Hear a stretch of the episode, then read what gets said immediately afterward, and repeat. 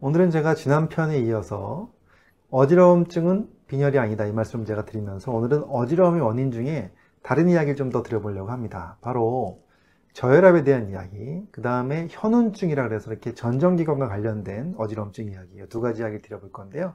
이야기 궁금하시다면 끝까지 봐주시고요. 그리고 도움이 되셨다면 좋아요, 구독, 알림 신청 해 주시면 감사하겠습니다.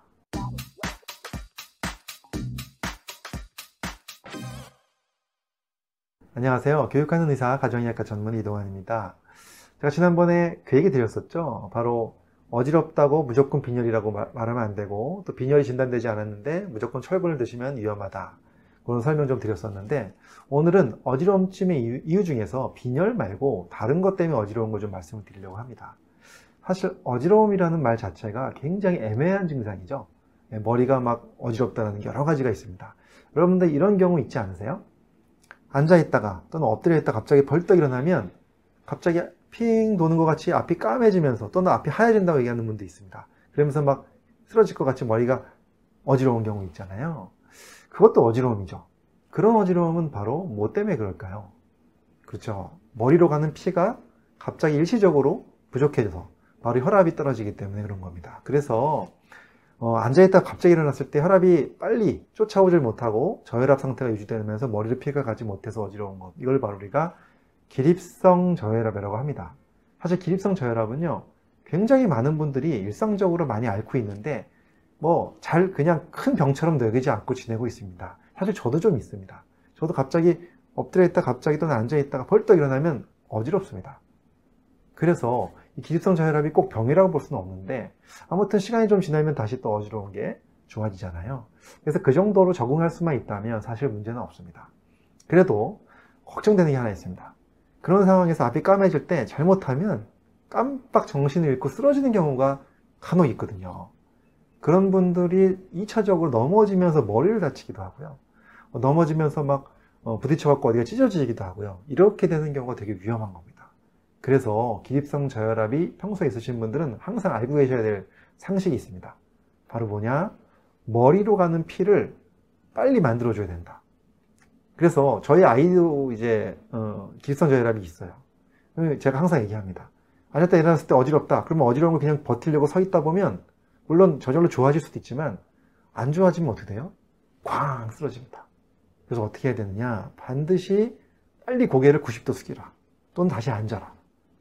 그러면 다시 피가 머리를 가면서 좋아지죠. 어지러움이 없어지죠. 그럼 어떻게 합니까? 다시 천천히 일어나면 됩니다. 사실 기립성 저혈압이 천천히 일어나면 어, 문제가 없는 분들 그건 사실 정상적으로 있는 기립성 저혈압이라고 보셔도 되겁니다. 그래서 천천히 일어나서 어, 하면은 어지러움 없이 일어날 수가 있죠. 근데 갑자기 일어났는데 어지러웠다면 다시 앉았다 일어나든가 아니면 고개를 인사하듯이 90도 확 숙이면 머리 어지러운 게 없어집니다. 그 상태에서 다시 천천히 일어나면 그러한 2차적인 뭐 쓰러짐에 의해 생기는 그런 사고를 예방할 수 있다. 이 말씀을 드리고 싶습니다. 물론 뭐 천천히 일어나도 저혈압 때문에 너무 힘들다 그러면 그건 다른 원인이 있는지 꼭 반드시 병원에 가서 검사를 해보셔야 됩니다. 하지만 제가 지금 말씀드리는 거는 일반적으로 우리가 느끼는 일시적으로 오는 기립성 저혈압 그럴 때도 정말 조심하셔야 된다. 넘어지지 않게 이러한 방법들을 사용하셔야 된다. 이 말씀을 드리는 거고요. 그 다음에 또 다른 어지러움이 있습니다. 이런 거 있죠. 빙글빙글 도는 의자. 예.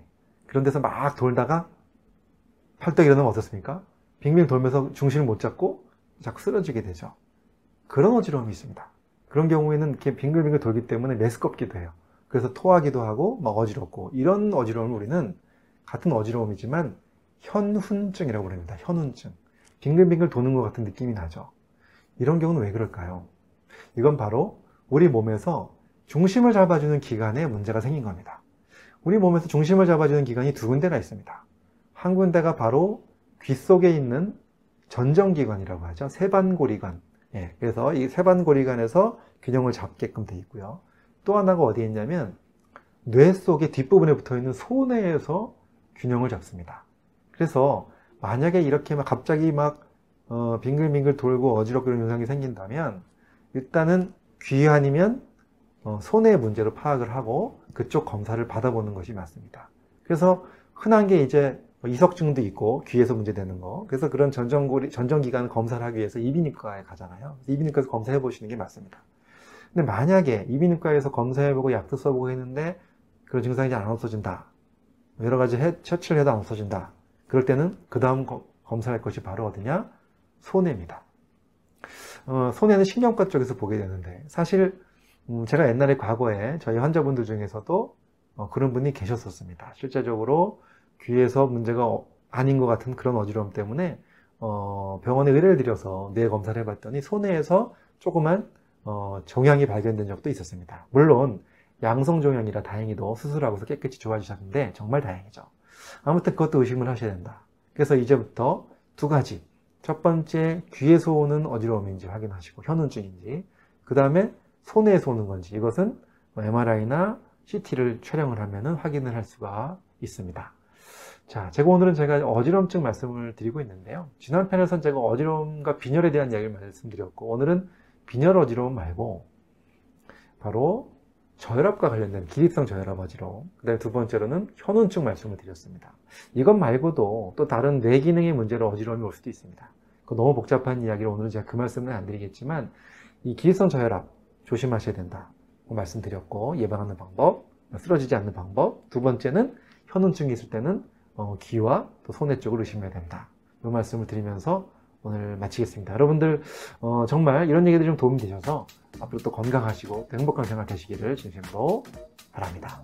감사합니다